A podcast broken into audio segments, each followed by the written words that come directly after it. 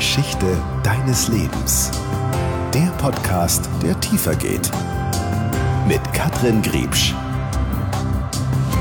Herzlich willkommen, schön, dass du wieder eingeschaltet hast zur Geschichte deines Lebens.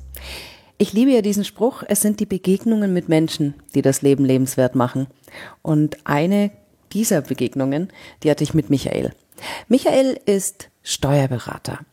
Michael Brühl, Steuerberater aus Leidenschaft. Ja, und kennengelernt haben wir uns auf einem Seminar von Christian Bischof, so wirklich in den letzten Minuten. Ähm, wir sind, waren schon an der Abreise. Wir saßen im Auto, glaube ich, und haben uns noch kurz mit einem anderen Teilnehmer unterhalten. Wir, das heißt mein Mann und ich. Und ähm, dann, Michael, überlege ich gerade, wie das so genau war. Jemand anders hat mich als Steuerberater aus Leidenschaft angesprochen. Und dann hast du gesagt, ach, du bist das. Also du hattest das, glaube ich, schon auf Facebook gelesen. Ja! Das ist mein Claim, den ich in Siegen beim anderen Seminar von Christian Bischof entwickelt habe. Ja. Weil ich einfach gemerkt habe, dass das wirklich meine Leidenschaft ist, die ich mache. Ich möchte da aber ähm, in Zukunft mehr auf die Beratung setzen und weniger auf die Steuerverwaltung, mhm. die halt in vielen Kanzleien da vielfach betrieben wird. Und das war total dieser Catching Point, Steuerberater aus Leidenschaft. Also, wow! Denn wenn es Dinge gibt, die für mich nicht vereinbar sind, dann ist das Steuer und Katrin. Und du bist in mein Leben getreten mit den Worten, ich liebe es. Ich, ich liebe es, Steuern zu machen, beziehungsweise Menschen auch zu beraten. Und deshalb äh, habe ich gesagt, hast du eine Karte? Lass uns telefonieren. Und deshalb äh, bist du seit kurzem jetzt auch mein Mentor in Sachen Steuern. Und was ich noch viel schöner finde, ist der Satz, den du gerade eben gesagt hast. Ich möchte das Augenmerk auf Berater legen und nicht auf wie hast du es so schön gesagt? Verwaltung. Verwaltung, genau, so die alten, alten Sünden da irgendwie ja, das ist sicherlich auch wichtig. Mhm. Ähm, mit Steuerverwaltung meine ich eben das akkurate Ausfüllen von Steuererklärungen, das Erstellen von Jahresabschlüssen, Buchhaltungen. Mhm. Das sind sicherlich alles wichtige Sachen, die ähm, müssen selbstständige Unternehmer auch machen, um keinen Stress mit dem Finanzamt zu haben.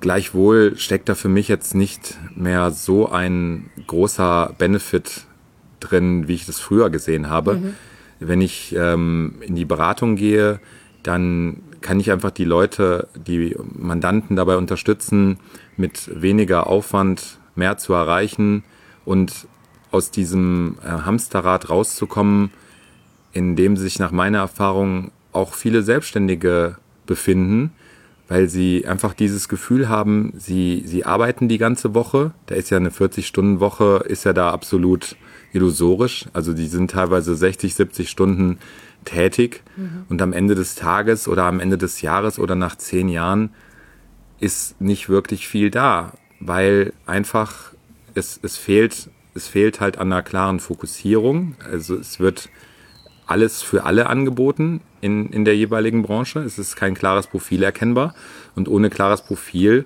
kann ich auch keine auskömmlichen Preise durchsetzen. Ich muss also es schaffen, als Spezialist in einem Segment wahrgenommen zu werden.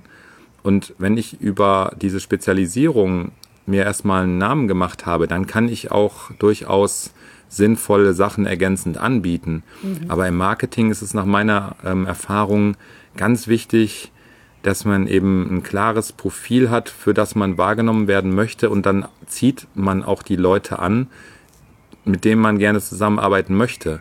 Denn wenn ich alles für alle anbiete, dann habe ich ein, ein Sammelsurium an Kunden. Da sind dann auch sicherlich viele dabei, die vielleicht nur wegen des Preises kommen.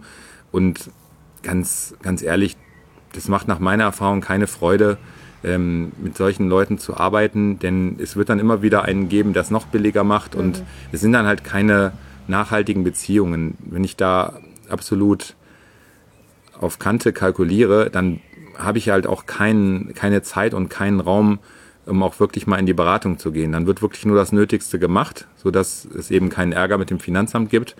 Aber es fehlt halt völlig daran zu gestalten, mal zu schauen, ähm, wie können wir den Betrieb, das Unternehmen des Mandanten nach vorne bringen, mhm. sodass eben dieser Effekt mit weniger Aufwand mehr erreichen wirklich eintritt und die Leute dann es auch schaffen, Vermögen aufzubauen. Denn es, es macht ja gar keinen Sinn, wenn ich 20, 30 Jahre lang in meinem Betrieb ähm, von morgens bis abends gerödelt habe, mhm. am besten noch sechs Tage die Woche und dann am Ende dann von Hartz IV lebe. Also das, das kann es ja nicht sein.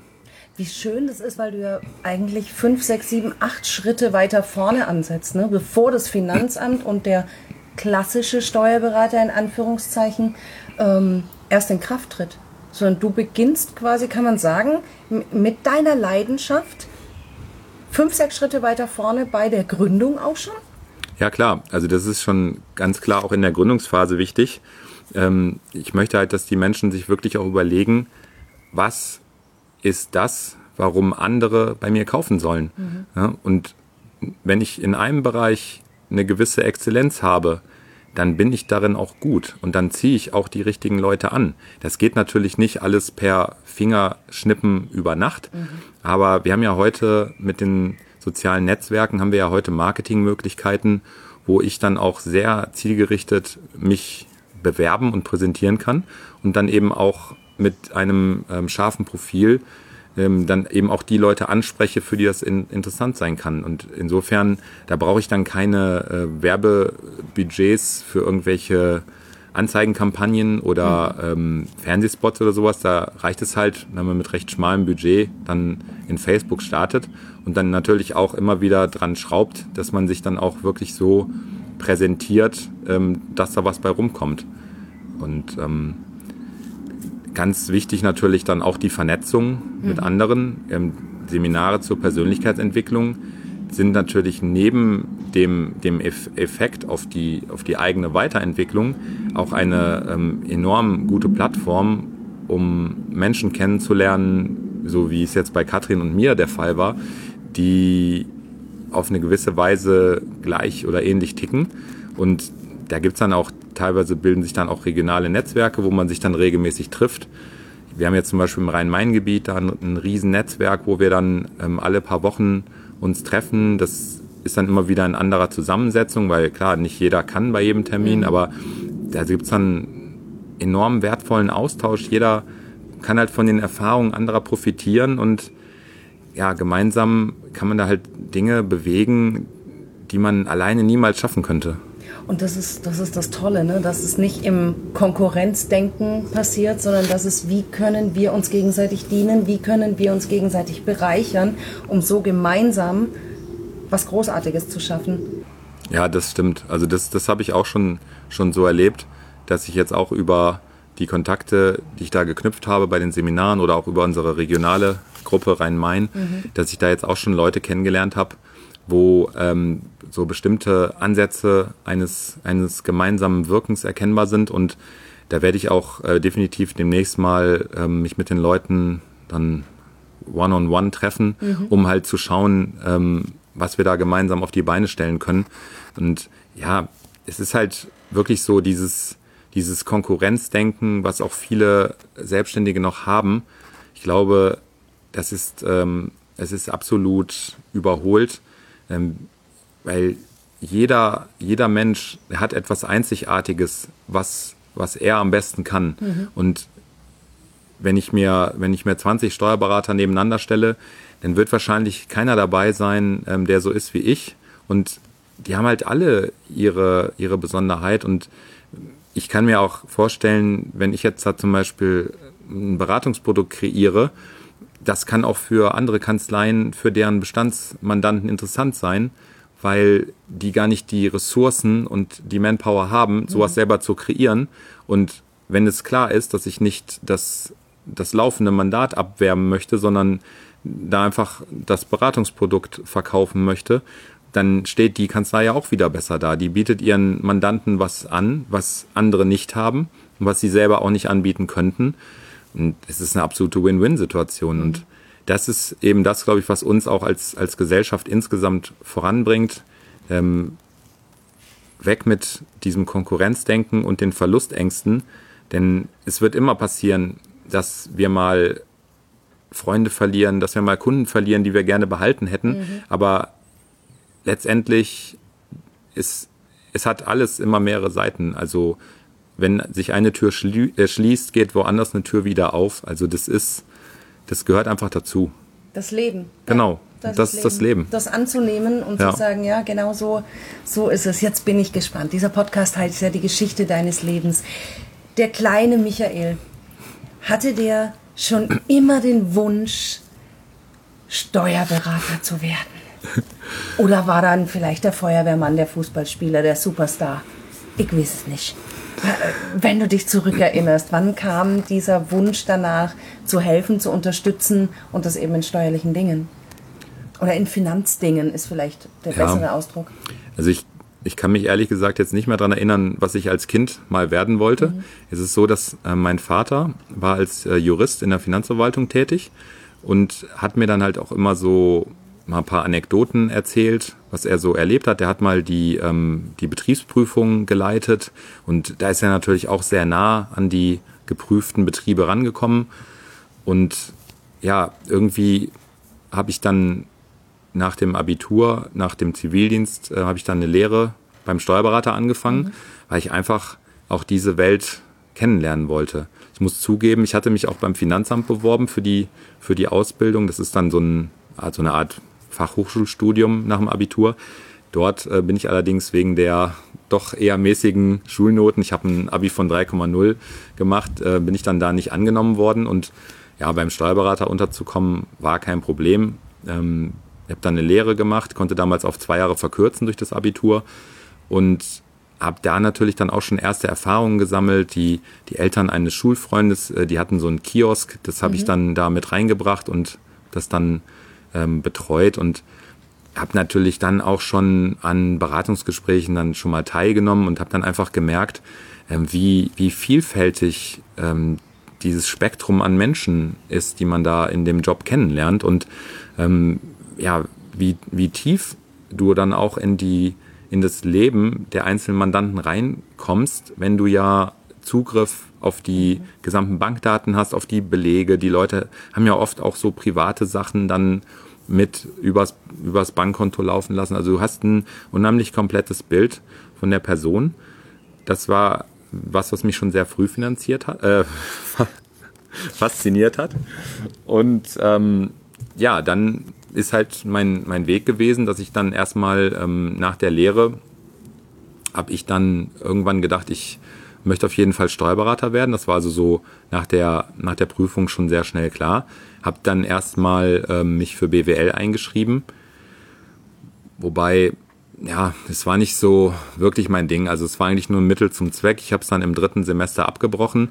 Ähm, zwischenzeitlich war es dann auch so eingeführt worden, dass du über eine, so, eine Zwischen, so einen Zwischenschritt, Bilanzbuchhalter oder Steuerfachwirt, konntest du dann schon nach ähm, sieben Jahren praktischer Tätigkeit die Steuerberaterprüfung äh, machen. Ah, okay. Und auf diese sieben Jahre wurde dann auch noch der Zivildienst angerechnet, sodass ich also unterm Strich dann nach sechs Jahren, also sechs Jahre nach der Steuerfachangestelltenprüfung, konnte ich dann die Steuerberaterprüfung absolvieren. Und ich denke, es hätte mit Studium, wäre das jetzt auch nicht unbedingt schneller gegangen. Mhm.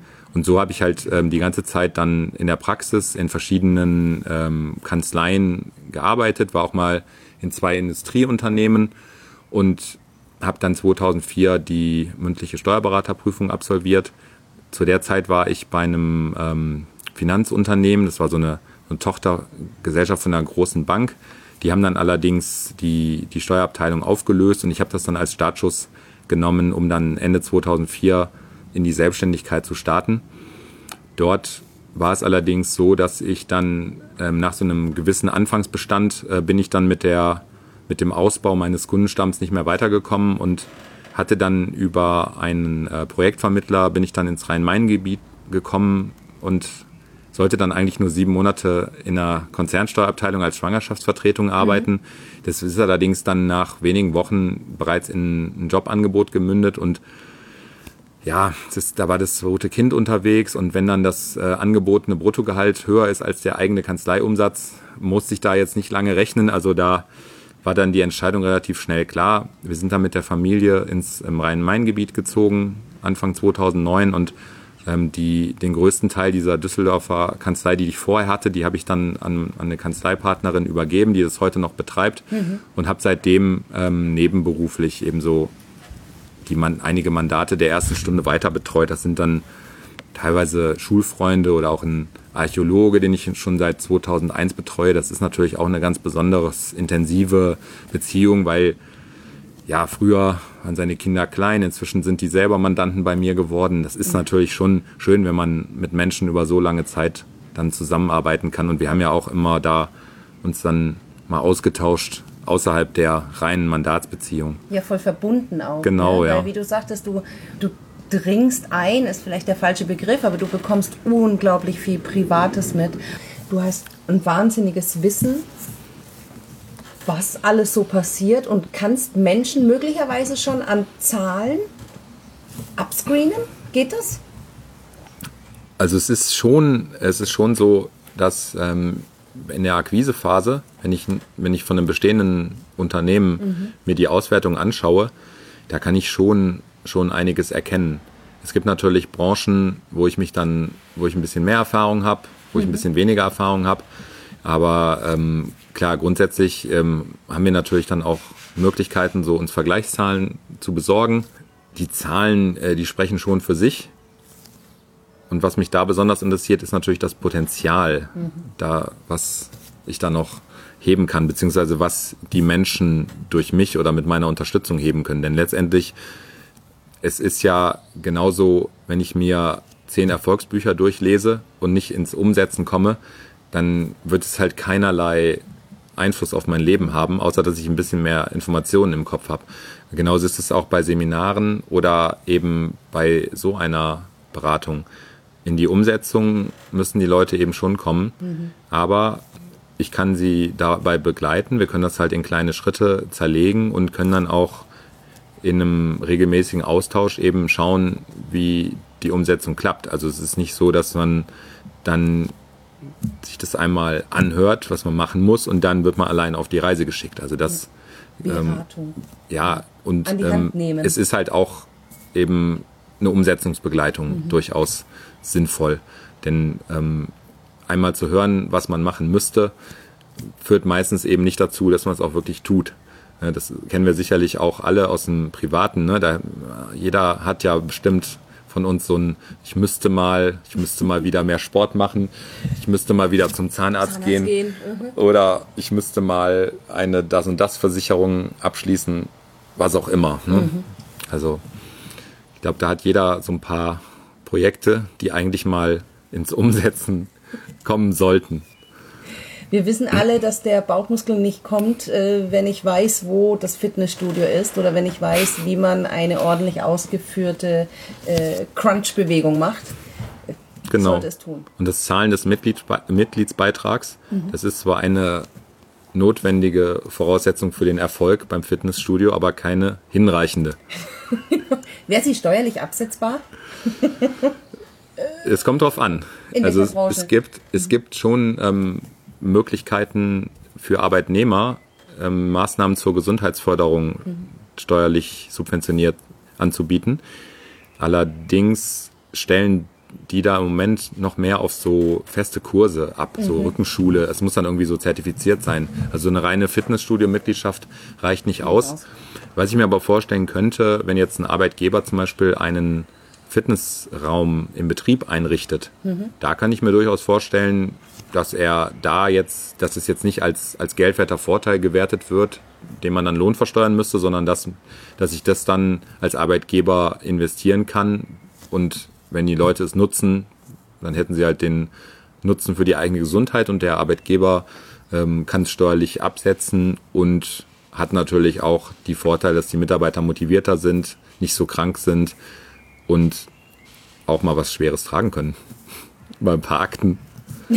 Wobei Akten, da möchte ich also schon gerne von weg. Ich werde jetzt also ähm, in meiner, ich bin jetzt gerade an, an dem Schritt von der nebenberuflichen Selbstständigkeit in die hauptberufliche durchzustarten. Ich habe also vor kurzem meinen Job als angestellter Steuerberater gekündigt und werde demnächst hauptberuflich durchstarten und das möchte ich dann auch möglichst digital tun. Ich will da keine großen Aktenschränke mit Papierauswertungen sammeln, sondern ich bin gerade dabei, da Dienstleister auszuwählen, mit denen ich dann auch eine sichere Kommunikationsplattform etablieren mhm. kann, sodass wir, äh, dass meine Mandantin, mein Mandant und ich, wir dann kommunizieren können, ohne ähm, die Gefahr, dass es irgendjemand anders mitliest, wie das bei E-Mail oder WhatsApp der Fall wäre. Und gleichzeitig hätte das natürlich auch noch so eine Archivfunktion. Das heißt, die Leute ähm, können dann halt nochmal nachgucken, was von einem halben Jahr gewesen mhm. ist. Die ganzen Auswertungen können da drin gespeichert sein. Das heißt, wenn ich mal bei meinem Banker vorbeilaufe und mal spontan die Idee habe, irgendwie eine neue Maschine finanzieren zu lassen, dann hätte ich praktisch über Smartphone jederzeit meine Auswertung mhm. dabei und muss nicht vorher im Büro den Stapel auf der Heizung durchsuchen, wo dann vielleicht wo die Papierauswertungen früher mal abgelegt wurden. Ja. Zumindest habe ich sowas schon mal gehört, dass manche Leute das so machen. genau. Gab es in deinem Leben, Michael, schon mal den Punkt, wo du gesagt hast, scheiß die Wand an, ich habe keinen Bock mehr darauf, ich will was ganz anderes machen. Ich steige aus und gründe, keine Ahnung, eine Tauchschule. Nein.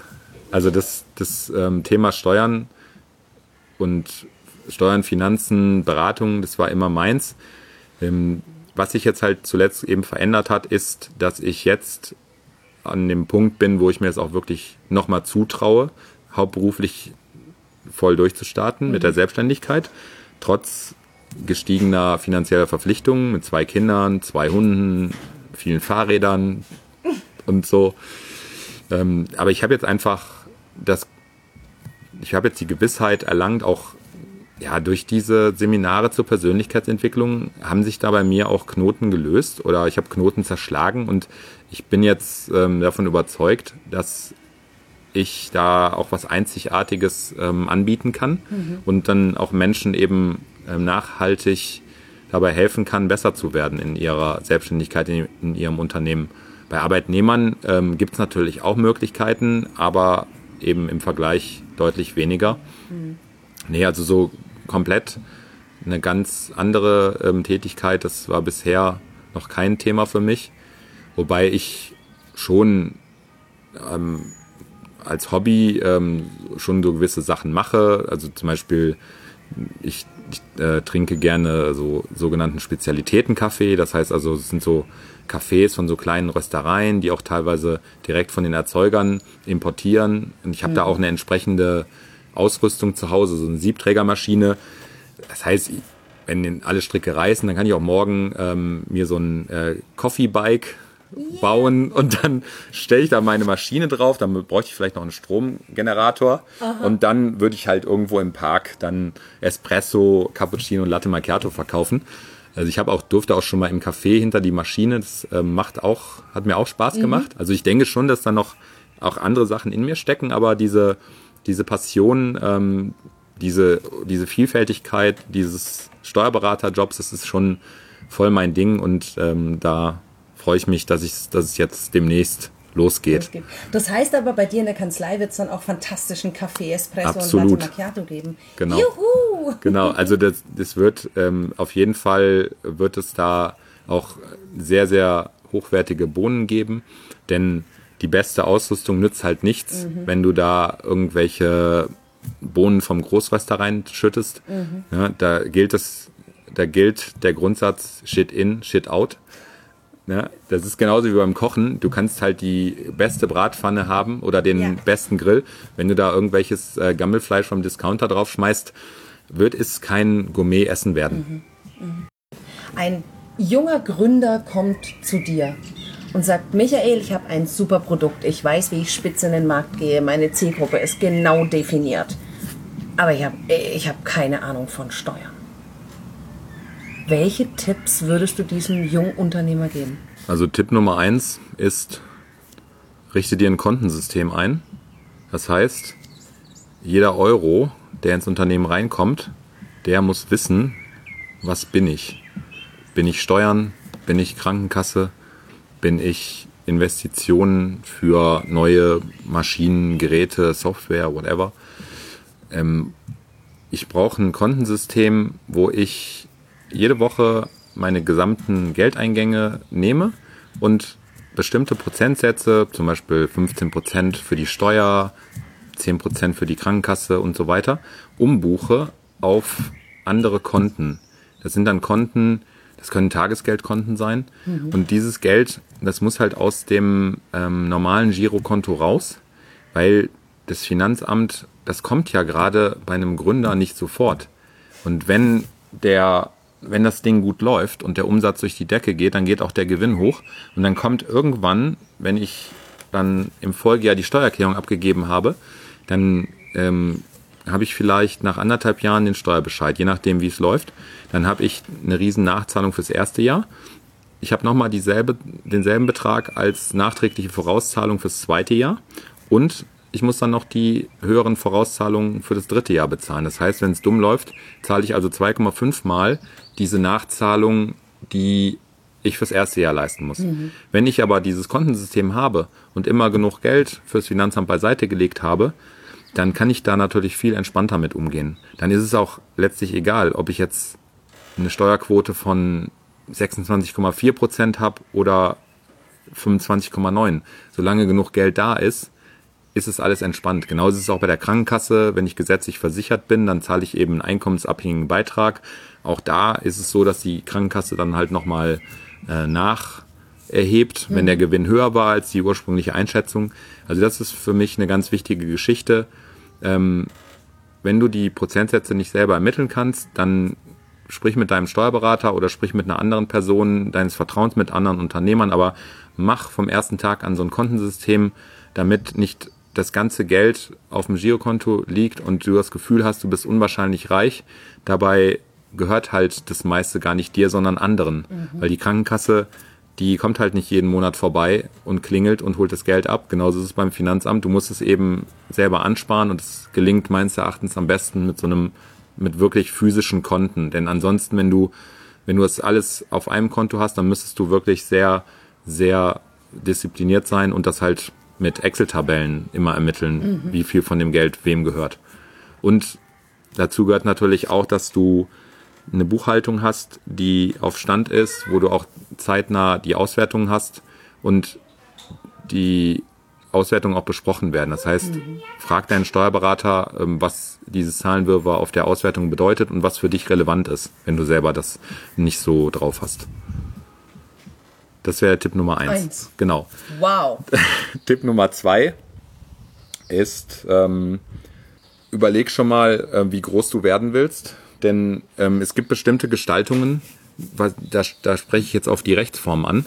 Ähm, es gibt bestimmte Gestaltungen, die sinnvoller sind als ein Einzelunternehmen. Mhm. Und ähm, da ist es so, je kleiner dein Geschäft ist, umso leichter ist es, das zu etablieren. Beziehungsweise am besten ist es halt, wenn man das von Anfang an etabliert. Ähm, wenn du nämlich richtig groß werden willst mit deinem Unternehmen, dann macht es durchaus Sinn, da auch von Anfang an mit einer äh, GmbH und noch einer zweiten GmbH drüber zu starten, die dann als Holding diese GmbH-Anteile hält. Oh, okay. Weil du sparst ähm, durch, die, durch die eine GmbH, die das Geschäft betreibt, sparst du Steuern. Wenn du ähm, als Einzelunternehmer, wenn du also einen Gewinn von, von über 50.000 Euro hast, dann ähm, zahlst du definitiv mehr, als du es bei einer GmbH zahlen würdest. Das hängt mhm. natürlich ein bisschen auch davon ab, wie ich das Gehalt steuere, was ich dann bei einer GmbH bekommen kann. Und diese zweite GmbH oben drüber, die Holding, die dient nicht zum Steuersparen, sondern das ist quasi so eine Brandmauer, die dein Vermögen schützt. Weil du hast dann die Möglichkeit, aus der unteren GmbH, die das operative Geschäft betreibt, also sagen wir mal, du machst eine Fleischerei, dann macht die untere GmbH betreibt die Fleischerei und der Gewinn wird nach oben in die Holdinggesellschaft verschoben, der das, der die Fleischerei gehört. Mhm. Wenn jetzt mit der Fleischerei mal irgendwas passiert, wenn jetzt alle Leute zu Veganern werden und du hast es verpennt, rechtzeitig da vernünftige Ersatzprodukte mhm. zu kreieren, dann wäre dein Vermögen trotzdem geschützt, weil es ja oben in der Holdinggesellschaft sitzt und es würde dich nicht komplett in die Tiefe reißen, sondern ja. du könntest halt, wenn du irgendwann mehrere operative GmbHs nebeneinander hast und eine mal dabei ist, die eben, wo du dich verkalkuliert hast, dann kannst du die halt ähm, liquidieren, ohne dass der Rest in Mitleidenschaft gezogen mhm. wird. Das ist halt so eine Gestaltung, die hm, willst du nicht unbedingt etablieren, wenn du, wenn da schon richtig viel läuft, sondern es ist halt günstiger, wenn man das am Anfang macht. Noch eine kurze Nachfrage dazu. Gerade ähm, GmbH brauche ich ja auch oder andere Geschäftsformen brauche ich ja auch ein gewisses Kapital, oder? Um da was einzulagern, um überhaupt eine GmbH gründen zu können. Richtig, also eine GmbH ähm, braucht ein Mindeststammkapital von 25.000 Euro. Es ist auch sinnvoll, die komplett einzuzahlen, weil wenn mal irgendwas schief geht, dann wirst du nachher beim Insolvenzverwalter unter Umständen nachweisen müssen, dass du diese Stammeinlage erbracht hast. Und wenn mhm. du die damals bei der Gründung voll eingezahlt hast, dann kann er dann nichts mehr nachfordern. Du musst halt diesen Einzahlungsnachweis aufheben. Du kannst aber diese beiden GmbHs mit einmal 25.000 gründen, weil die Muttergesellschaft, diese Holding, ja. die kann ja dann mit ihren 25.000, die sie von dir bekommen hat, mhm. als Gesellschafter, kann sie dann ja ihre Tochtergesellschaft, zum Beispiel diese Metzgerei GmbH gründen. Also du ja. musst jetzt nicht mehrmals diese 25.000 Euro haben. Dann aufbringen. Okay. Genau. Und 25.000 Euro, du kannst, du kannst ja auch Investitionen davon bestreiten. Also du musst das Geld nicht auf dem Konto liegen mhm. lassen. Es ist mhm. keine Kaution oder so, sondern du wirst ja eh Kapital brauchen für Büromöbel, mhm. für Computer, für ein iPhone oder was du halt brauchst. Maßnahmen. Genau, genau. Ja, ja. ja. Zwei absolut wertvolle Tipps für, für jeden Gründer. Ja. Für jedes Unternehmen. Wenn wir jetzt schon ganz weit drin sind im Unternehmertum und sagen, ah, das läuft zwar ganz gut, irgendwie so, wo kommst du da ins Spiel? Und wo möchtest du da ins Spiel kommen? Ja, also mein, mein, mein Lieblingsthema ist halt definitiv die Beratung und Gestaltung. Das mhm. heißt, ich möchte halt gerne, bevor ihr irgendwelche Entscheidungen trefft, möchte ich gerne gefragt werden, ob das sinnvoll ist mhm. oder wie man es besser machen könnte. Denn wenn, wenn Leute erstmal irgendwas gekauft haben oder was bestellt haben, was investiert haben, dann ist es im Nachhinein praktisch unmöglich oder ganz, ganz schwierig, da noch irgendwas äh, sinnvoll dran zu verändern, wenn es eben, wenn die Entscheidung nicht vollumfänglich sinnvoll mhm. gewesen wäre.